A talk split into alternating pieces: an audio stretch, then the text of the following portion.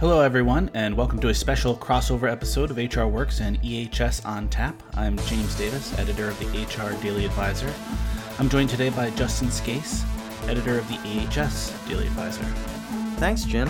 And thanks to our listeners for tuning in to today's episode. Today, we're going to be talking to HR and EHS executives at one of the largest private companies in the United States, Koch Industries Incorporated, about how their departments work together in order to succeed.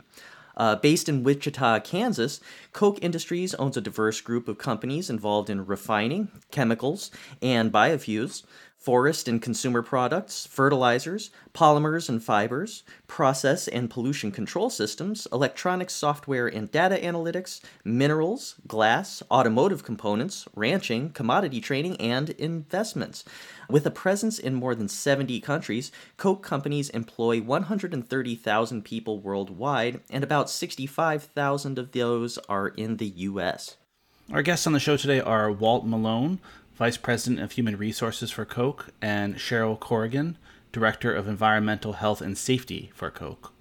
Walt joined Koch in 1991 and is responsible for Koch Industries' corporate human resources team and the global market based management capability, which provides training and development services to Koch companies. He serves on the board of Georgia Pacific Equity Holdings, LLC, and Koch Business Solutions, LP both subsidiaries of Koch Industries. Walt, welcome and thank you for joining us today. Hey, thank you for having us here. We appreciate it. Absolutely. And we are also joined by Cheryl Corrigan, uh, Director of EHS for Koch Industries, where she provides oversight of Koch companies' compliance with regulations and internal policy, and tracking and ensuring follow up on emerging issues. Cheryl was previously Commissioner of the Minnesota Pollution Control Agency, advising the governor and helping set the strategic direction for the state on environmental matters. So, Cheryl, welcome and thanks for joining us. Thanks, it's a pleasure. So, to start off, uh, could you both tell us a little about yourselves? Uh, what do you do in your current roles as the heads of human resources and environment, health, and safety at Koch Industries? And what drew you to pursue careers in HR and EHS in the first place? Well, I'll go ahead and start with that. So, thank you again for uh, giving us the opportunity to participate in the in the uh, podcast. And uh, so, a little bit about my background I oversee the HR function for the enterprise. Uh, a big portion of that is also really helping to drive market based management, which is our philosophy, business philosophy, and culture that Charles Koch uh, created.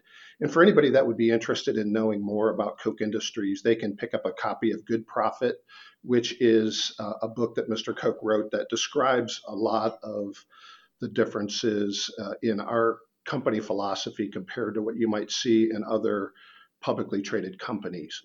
Um, just for background, I started with a company in training and development and progressed along in my career over the 29 years in various roles in human resources and um, had several stints in uh, various businesses, but kept coming back to, to human resources because I really felt like it was where my real strength uh, resides. And so have had a 29 year career with Koch Industries, most of it in HR.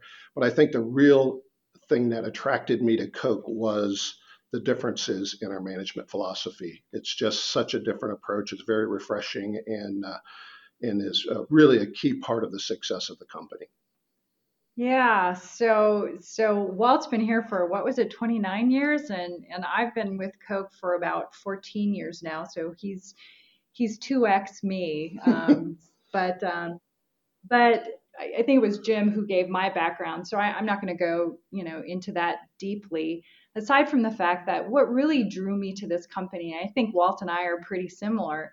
He got a jump on me though, as I said, is really the the the vision and and the way that the company um, is is organized around that vision. So um, Koch Industries' vision really is focused on on um, what the role of business and society really is, and um, and all of the companies that Jim mentioned um, as he was kind of going through the different areas that that Koch Industries has interests in, really are focused on one thing, and that is making people's lives better.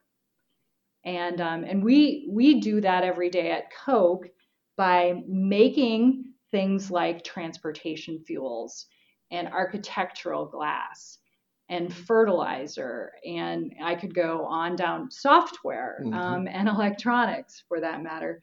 Um, we we make people's lives better by making the things that they want and need every day, um, but doing it in a responsible way, meaning using fewer resources than our competitors, and um, and as I said, um, acting um, in a, in a way that's consistent with what our partners and our stakeholders and our customers and regulators would expect from us as a business. So, so that's really what what um, what attracted me to the company, and um, and I think it's very unique. When you when you think about business.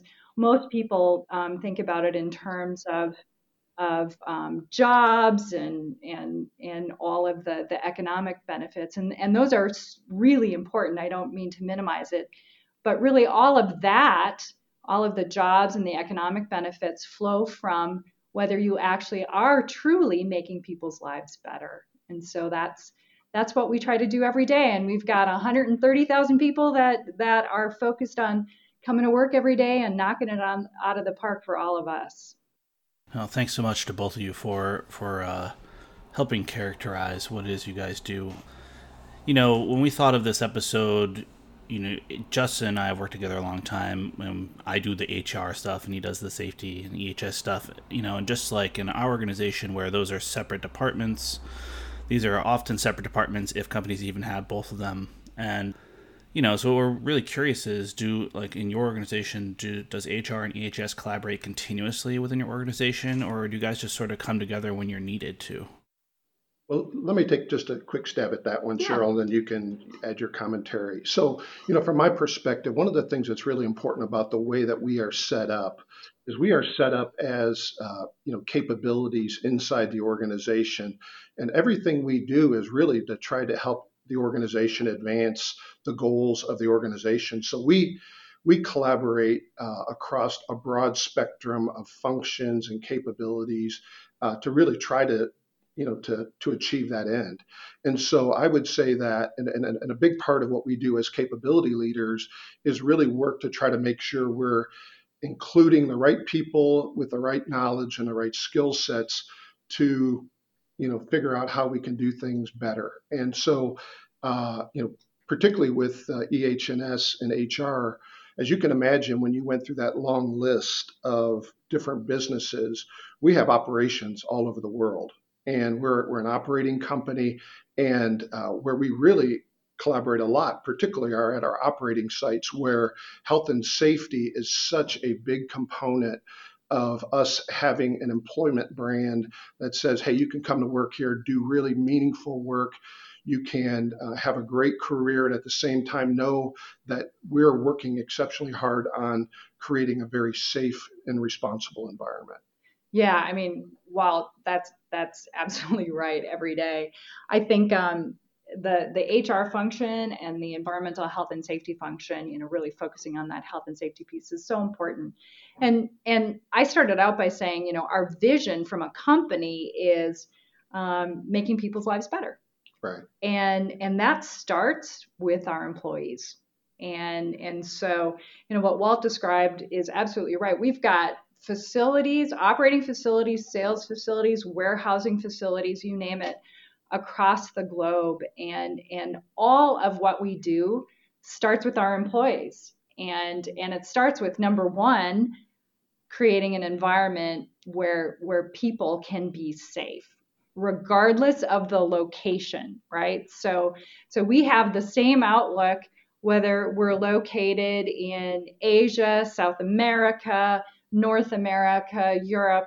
We have the same expectations of all of our of all of our facilities to make sure that that that crucial level of health and safety focus is there so that our employees um, well-being is is protected a couple of other areas where we really do collaborate uh, on a on a day-to-day basis, maybe even minute-to-minute basis. Certainly on the on the health side, you know, we talked about our, our employees their individual health, but also um, from the perspective of communities, right? So each of our employees have families that live in those areas um, where we have our, our manufacturing or our sales facilities. We want to make sure that the communities that we operate in are also as, as healthy as they can possibly. So we're focused on making sure that that our our environmental compliance is where it needs to be and that we're providing opportunities for folks in those communities to participate in in our facilities and so forth. So so individuals families and communities are an area where hr and ehs is really really connected. Um, we've got wellness programs and walt could talk more about it if if you want to delve into the details I think another area where we collaborate a lot is around learning. And um, and our our organization, our our companies are all very very focused on helping individuals, our employees, back to employee well-being, um, be the best that they can be.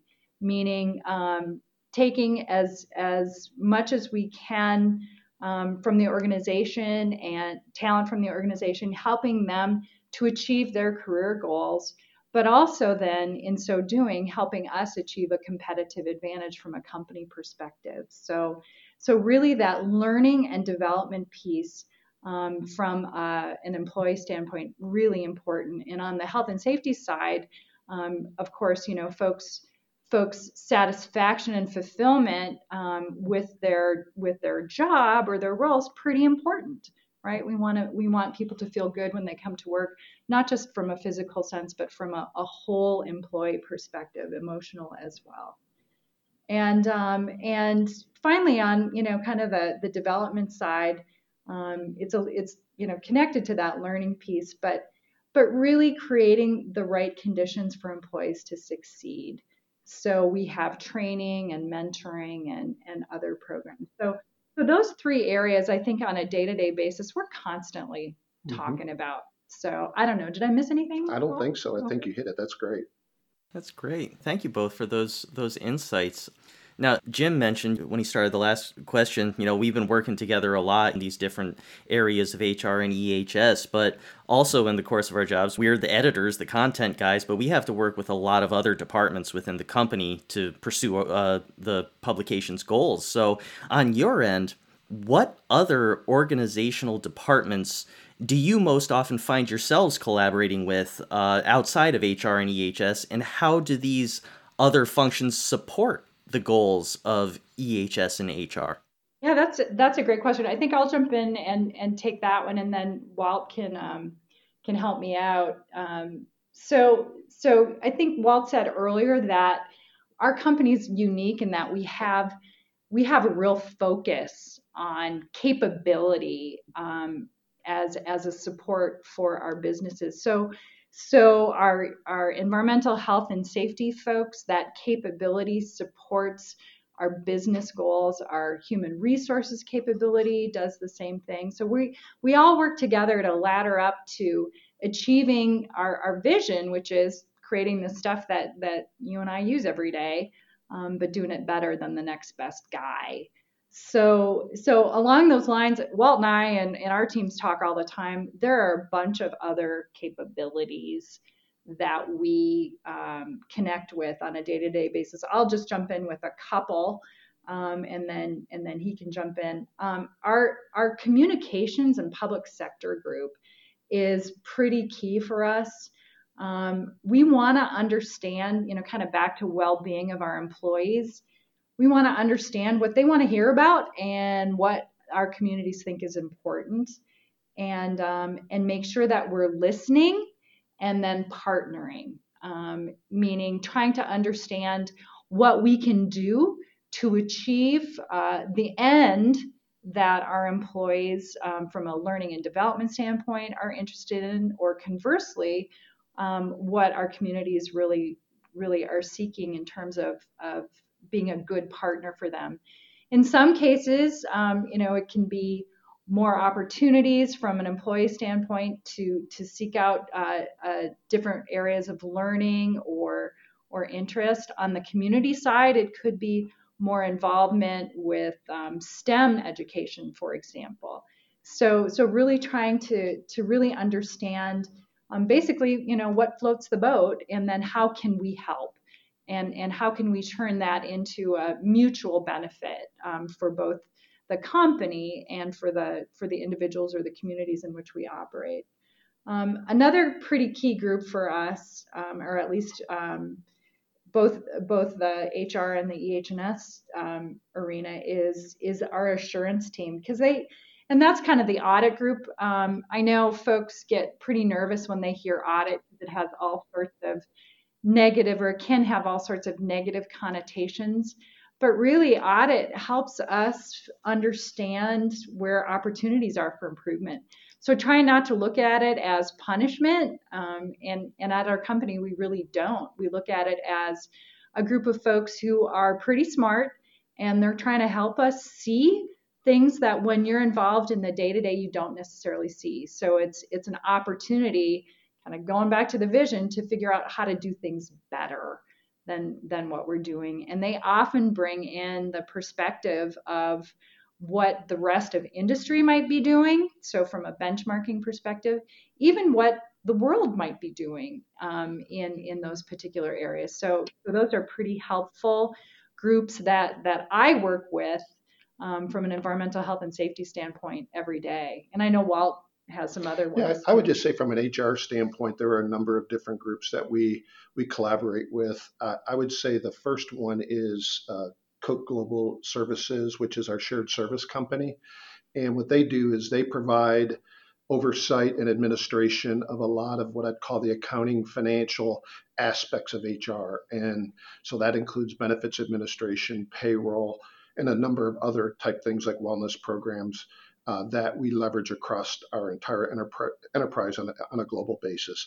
So they're a really critical capability for us. Uh, we also try to work closely with compliance. I mean, if we have any type of uh, activity happening within our HR front that is compliance related, we try to work very closely to quickly address any any concerns or uh, check into things, investigate things.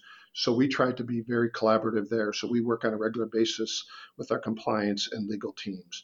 So you know there are a number of other groups that we work with, but I'd say the other group that we really try to partner with significantly is all of our business units. And so we really view ourselves as business partners trying to come along beside our our supervisors and leaders and really help help build the capability of HR into them so that they can really address issues real time and and and really manage our workforce in a way that's very respectful and and uh, allows us to achieve a lot of the, the the outcomes that we'd like to like to achieve. I think it, I think it's you know it's a great question because when you really try to when you really try to break it down, um, both Walt and I and and you know pretty much everybody in the world who who works in in in our areas, it all comes down to people, right? Health and safety and environmental performance and human resources. You know this is kind of the the captain obvious moment, right? It, it's all about people, and when you're dealing with people, you're dealing with all sorts of different challenges, right? So Walt talked about, man, you know, we've got to think about our our benefits programs and welfare. So that's kind mm-hmm. of back to kind of making sure that that we're creating those conditions for just basic well-being of our employees.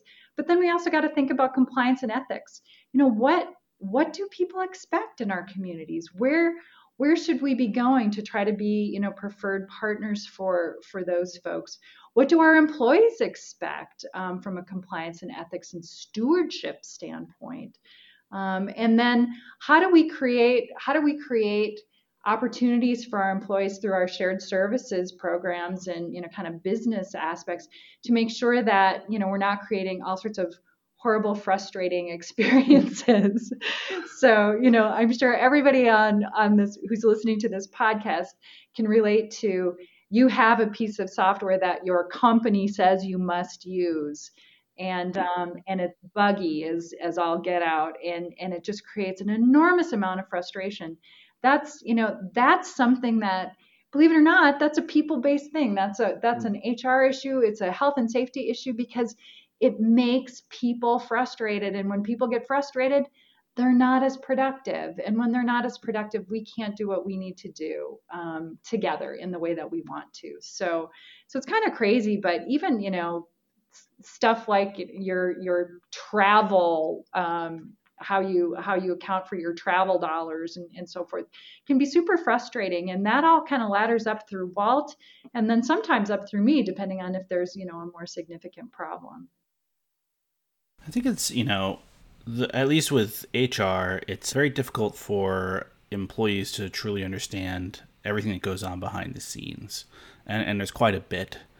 Um, it's very you know, and I imagine it's the same with safety because they're just seeing the expression of all the behind the doors discussions, you know, whether it's safety posters or training, and just so the opportunity for the employee to misunderstand HR and EHS is great. And I imagine that there's a similar capacity for misunderstanding between HR and EHS themselves. So the question is, how do you guys manage uh, conflict between your two departments when it almost certainly inevitably arises? Well, I, I would say that it's that's a really interesting question because the I personally have not seen a lot of conflict between our departments.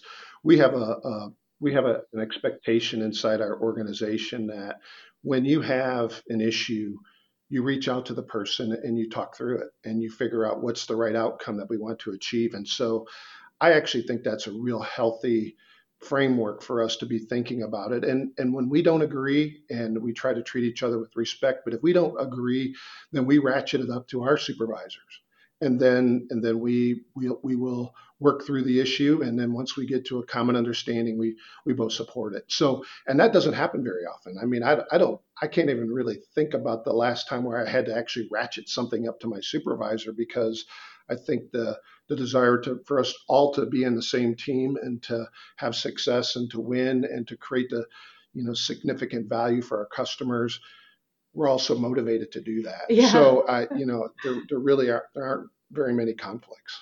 Yeah, no, I, you know, it sounds we sound a little bit Pollyannish, but that's, really kind of true. I, I will say every once in a while, depending on you know kind of where you are, there is because every not everyone, but but most folks in our company are pretty self motivated to to get after problems, as as Walt said sometimes they can, you know, kind of charge down a path and then realize that maybe they could have used some help.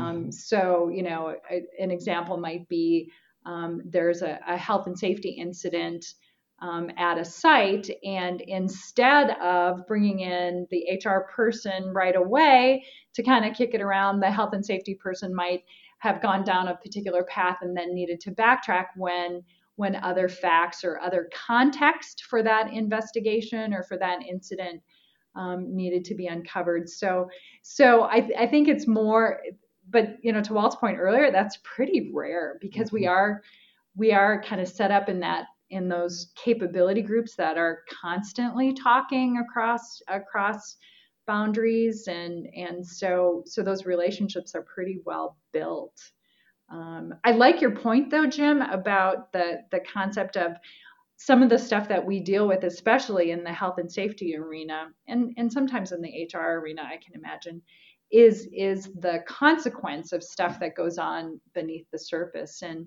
and um, for us, um, that's really where we want to operate, right? We want to operate beneath the surface before it becomes a problem. And um, and I think that that's what we real we're really trying to achieve every day.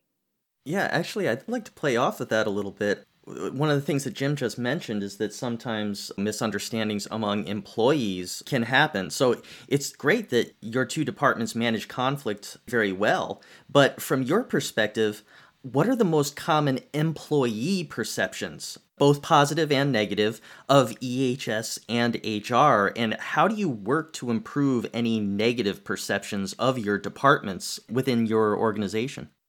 Yeah, so I, I would say like one of the one of the uh, negative perceptions is that HR is just uh, there for purposes of controlling behavior and bureaucracy, and so we work really hard to to really try to establish an environment that supports us not being bureaucratic. you know, really trying to make decisions quickly, to try to get back to people quickly, to be very responsive. But I'd, I'd say even more than that, a foundational concept that we have is the idea that we we tend to try to focus on general principles versus detailed rules.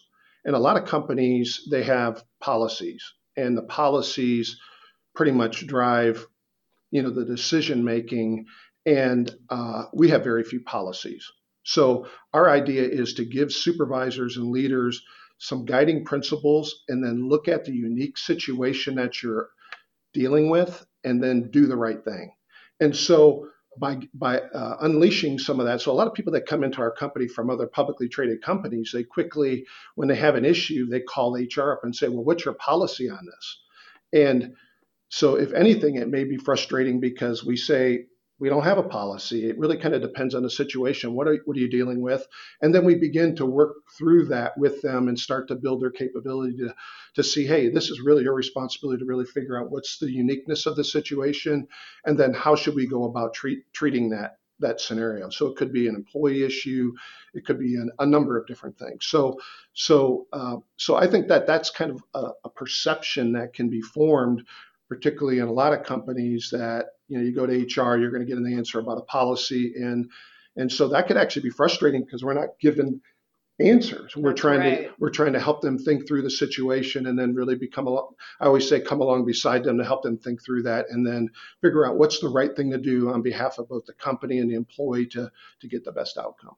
Yeah, I mean Walt really nailed it. So so in in our in our company, there's a real focus on on individuals being able to make or, or being empowered, I should say, to make the right decisions for themselves. Um, we're we're here as leaders and as as capability groups to provide the information and guidance, those general principles that that Walt talked about. Um, but at the end of the day, it's individuals and their supervisors who who make um, decisions on on you know direction. And so so I think that um, one of the one of the things that we really focus on, at least in the EH&S area, is is the the notion of learning versus blame right? So so you guys may or may not have have had the experience of, of working in an operating environment but but in historical perspectives health and safety folks can can be perceived or had been perceived as the cops, right? You know, the health and safety guy walks down the production floor in the in the processing units and says, "Oh my gosh, you didn't do this," you know, A, B, and C, and you know, pokes people in the eye about not following the rules. Um, and and at Koch, what we try to understand is, to Walt's point, the context. Okay, what's going on today? What what's happening? You know, what are the risks? Um, what are the what is the information that you as an operator or you as an employee need to help you um, create the the environment that you need to work safely and also to be productive how can i as your leader or your supervisor help you do that? So it isn't about you got to follow this rule this rule this rule and this rule.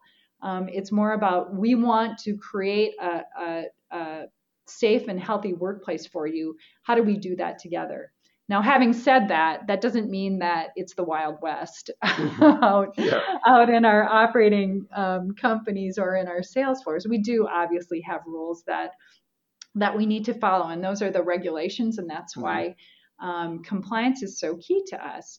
But we also recognize um, that regulation doesn't always get you to where you want to be. Sometimes it's just not enough. And so, so having that mindset around general principles and learning and context versus rules and blaming can be super helpful. And and I think that it is the the secret sauce to Koch Industries. Right. Um, what really creates our competitive advantage compared to um, other companies of our size operating in the same kind of um, sectors that we operate in. We really try um, to empower our employees in a way and unlock their potential to um, to take what they do and make it better every day. I, I can definitely say from experience that HR people also often feel like they're being labeled as the police.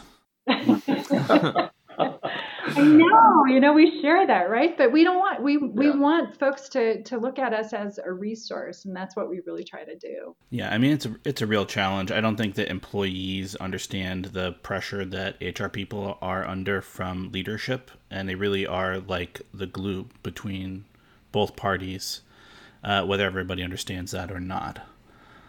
Um, I wanted to shift gears briefly and talk about crisis preparedness and managing ongoing crises. Obviously, we're all uh, still within the uh, coronavirus pandemic, and it you know it raises the question about how teams like HR and EHS uh, work together to prepare for crises and also to to manage them. So this is pretty topical, huh? We've got. we're all kind of living it, not just in, in the workplace, but also in our personal lives. So, um, so Koch is no different than any other company. We for sure um, have emergency operations plans, and um, and they can be triggered by natural disasters. So we have a number of facilities that are located in areas that can be affected by hurricanes. And so every year, starting June 1st, we're we're dusting off our, our hurricane preparedness um, plans and, and so forth. Um, so, so we are not a stranger to to crisis management and crisis preparedness um, across our companies. I think that the this recent pandemic, though, is is a pretty interesting riff, if you will, on what we typically do. And and you know, I was kind of puzzling over this the other night as I was thinking about you know what's really different here. And I think for me, and I know Walt can jump in on the EH&S side, most of the crisis management or preparedness that we do is short term, right? A hurricane. Uh, it's a short-term event. Now, some of the the consequences of a hurricane can be a little bit longer term, but but um, but in the case of this pandemic, we've gone from short-term, real crisis, to now sort of a mid-term solution, um, and then probably now we'll be you know drifting into a, a longer-term kind of perspective. And at each phase, we've had to adjust. Mm-hmm and and think about different different ways to to help our employees and and kind of going back to what I said earlier, create the information and the guidance to help them make better decisions. In the early part of a crisis, you're really focused on in the minute, right? The short term, in the minute, in the hour, sometimes in the day then you know kind of stretches into well what do we need to do this week? And and with some of these longer term issues that we're dealing with now it's into months. And so so um so it's been pretty interesting. The other the, so that time horizon and stretching out has been i think a challenge um, to recognize and then also to pace if that makes sense. And i i know walt might have some more to to talk about there um, I, I do think though that at the end of, of all of this, whether you know we're talking about hurricanes or pandemics, the, the focus here really needs to be on our employees in the field and and what what can we do for them. And I know from the HR perspective, we've had to do a lot. There are some very specific things that that we've done mm-hmm. to help our employees cope, certainly in the short term. And maybe Walt, you want to talk about a couple of those? Well, I mean, uh, just clearly, uh, you know, early things that you have to do is figure out how do you uh, manage through pay practices and different things like that to give people the incentive that when they're not feeling well they should stay at home. So we we tried to look at some of the base systemic type things that could really give them the assurances that man, if if I go to work because I need a paycheck, so we we tried to design some of the aspects of how we respond to really try to encourage them if they're not feeling well that they should actually stay at home. Yeah. and and give them the, the incentive to really try to do that. And then and then along the way, if they have exposures, how do we how do we handle those so that we can get the, you know, we don't uh, contaminate other employees if they've had an exposure. Exactly. And so the our, our approach to quarantining and just all those types of things all come together to really try to put us in the best possible position where we can uh, you know, because many of our oper- operations are considered essential, how do we continue to operate, but do that in a way that truly gives people the proper incentive to do the right thing. Yeah, no, that's that's exactly right. Because you know we were all kind of faced with, all right, what do we do here? This is this is new, and you know something that that our employees, especially our hourly employees, were very very concerned about, and rightly so. And so, what could we do to help? Drive that um, well-being mm-hmm. um, at the, at the, the other thing I would mention too is we quickly went to you know under our benefit plans uh, we provide all pre, you know preventative care 100% the cost of that we quickly added all of the costs for testing and other aspects of COVID-19 into that so that again are really trying to align the incentive of the employee so that if they weren't feeling well, they went to the doctor, they got tested, it wouldn't be out of pocket for them. Yeah, and and one last thing that I think is really important to to talk about, and that is at Koch Industries. You know, we went through at the very beginning of the of the um, discussion today. You went through Jim, I think, went through the the list of stuff that we make. So so we are the guys that make toilet paper. Hallelujah! You know that was a big deal. Um, we're also the guys that make gasoline and diesel fuel to move products back and forth. Um, we're the guys that that make fertilizer for our farmers so that we have enough food, and so it goes it goes on and on. Bottom line is the folks who work for us, our, our employees, are are making essential products, and so we were an essential business. And I want to just make sure that that we recognize that while many other folks who are more office based um, were working from home, our employees were going to work every day even during the you know very uncertain times earlier this year where where um, things were just unfolding. And so they they had an enormous commitment and continue to have an enormous commitment to you and me um, by by going to the workplace and Walt's team and my team and all the other capabilities and the site leaders and everybody else um, in Koch Industries has really worked hard to support those essential businesses. And I just want to give a shout out to everybody who's on the front line. They are kicking it every day and doing it in a way that that makes me personally really proud to work for Koch. That's great. Thank you. So we've heard a few stories uh, from you both so far. Uh, but do you do you have any specific recent examples of how you um, specifically brought your HR and EHS teams together to accomplish something great at your organization? Well, I like to think that we do it every day.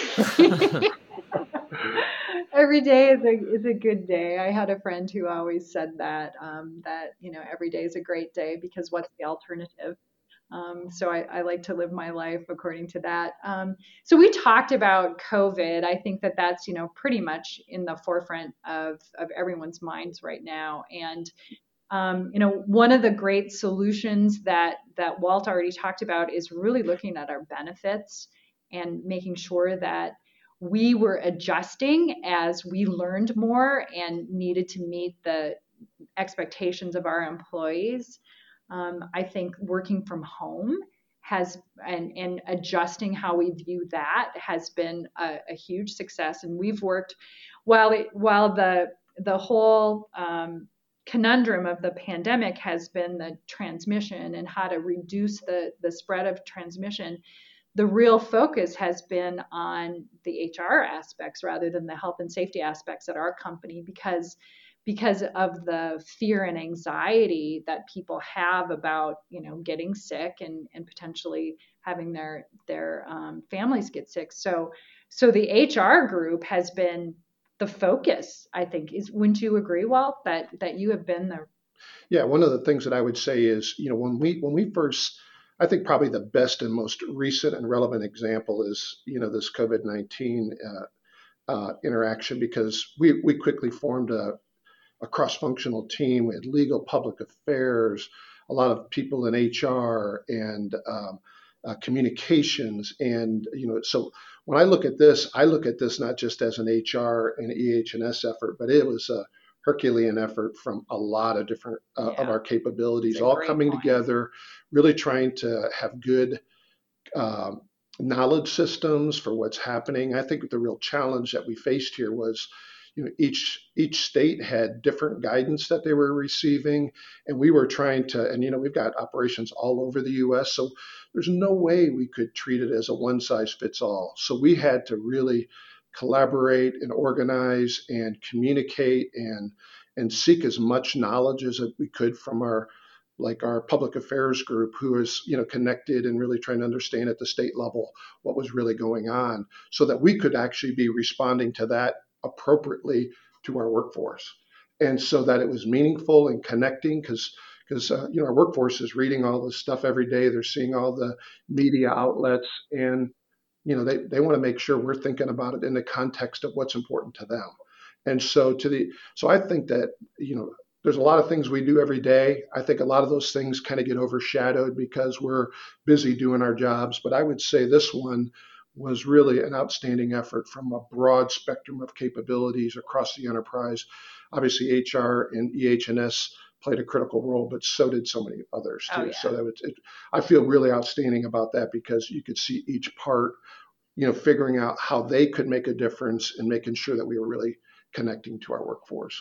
That that's a great point, and and you know we are global, so so things started to to evolve in in China, obviously far sooner than they did in the United States, and so we were involved in that, and you know, kind of trying to understand how we could how we could help folks there. And so, so as as the the um, disease progressed across the globe, we were able to to bring folks together and and to Walt's point, really focus on those general principles versus detailed rules because rules don't work when you've got a whole bunch of different um, guidance or or you know um, regulations um, that don't all always match up, right? So you've got to you've got to really get information to to folks so that they can make good decisions. And that was really the vision around our COVID response. It was, hey, we we've we've got to make sure that every employee has access to what they need um, to keep themselves and their families and their communities healthy.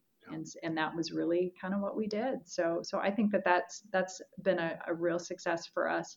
I think another area that um, on a parallel um, path that we've really been focused on for the last several years at Koch and certainly across industry is really the transformation um, that technology is bringing. And so, so HR and, and our EH&S capabilities are really working with our employees to, to make sure that as we as we transform, as we continue to transform our businesses and move move from manual processes to automated processes and move into different into different businesses and industry sectors that that the the well-being of our employees and their learning and development is front and center for us.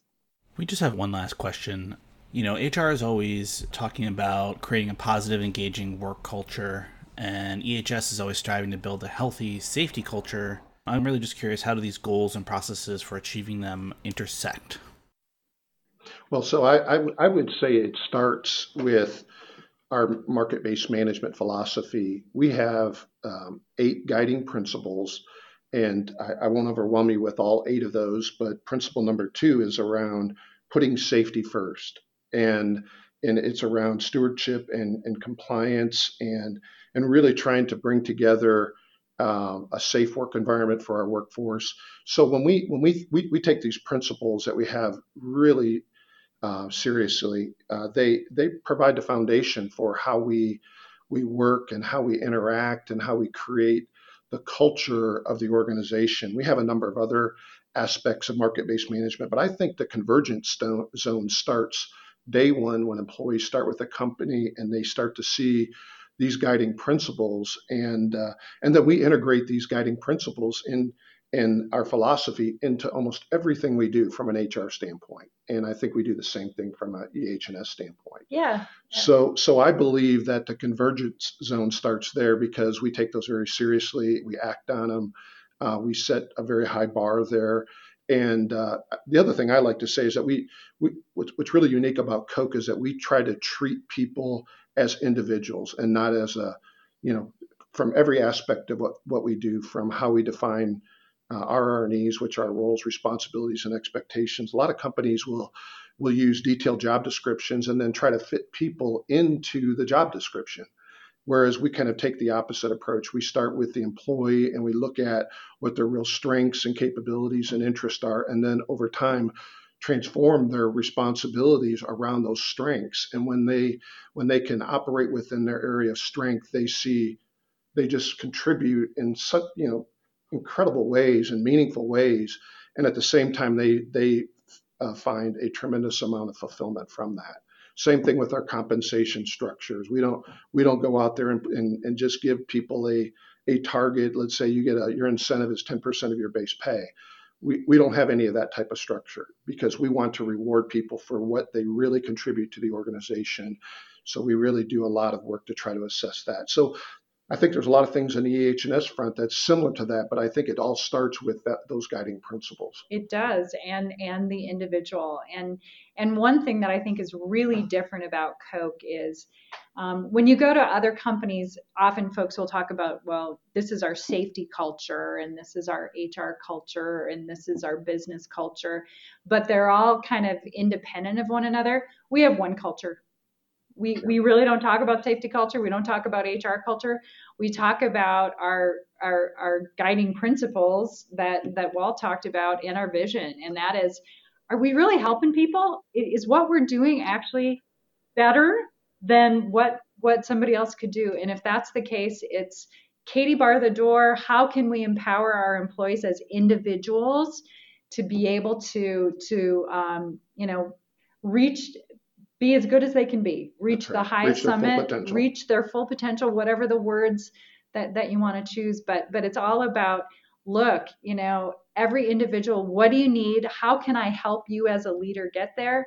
My job is to clear barriers and and let those folks just get out there and create. And um, and it's amazing when when that is your culture um, what you can achieve. And I think Koch Industries is, you know, pretty successful compared to other other um, similar kinds of companies because of what we do, how we do it, and what we believe.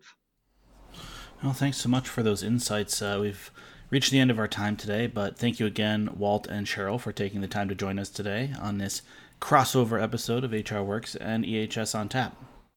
Thank you thank both. You. Really appreciate the opportunity. You're very welcome. We were glad to have you. And uh, thank you also to our listeners for tuning in today. Uh, Jim and I want to remind you to be on the lookout for new episodes of both the HR Works and EHS on Tap podcasts, and ensure you're staying up to date on the latest and best practices and compliance obligations with the HR Daily Advisor and EHS Daily Advisor. So until next time, this is Justin Scace for EHS on Tap. And this is Jim Davis for HR Works. Thanks for listening, and we'll see you next time.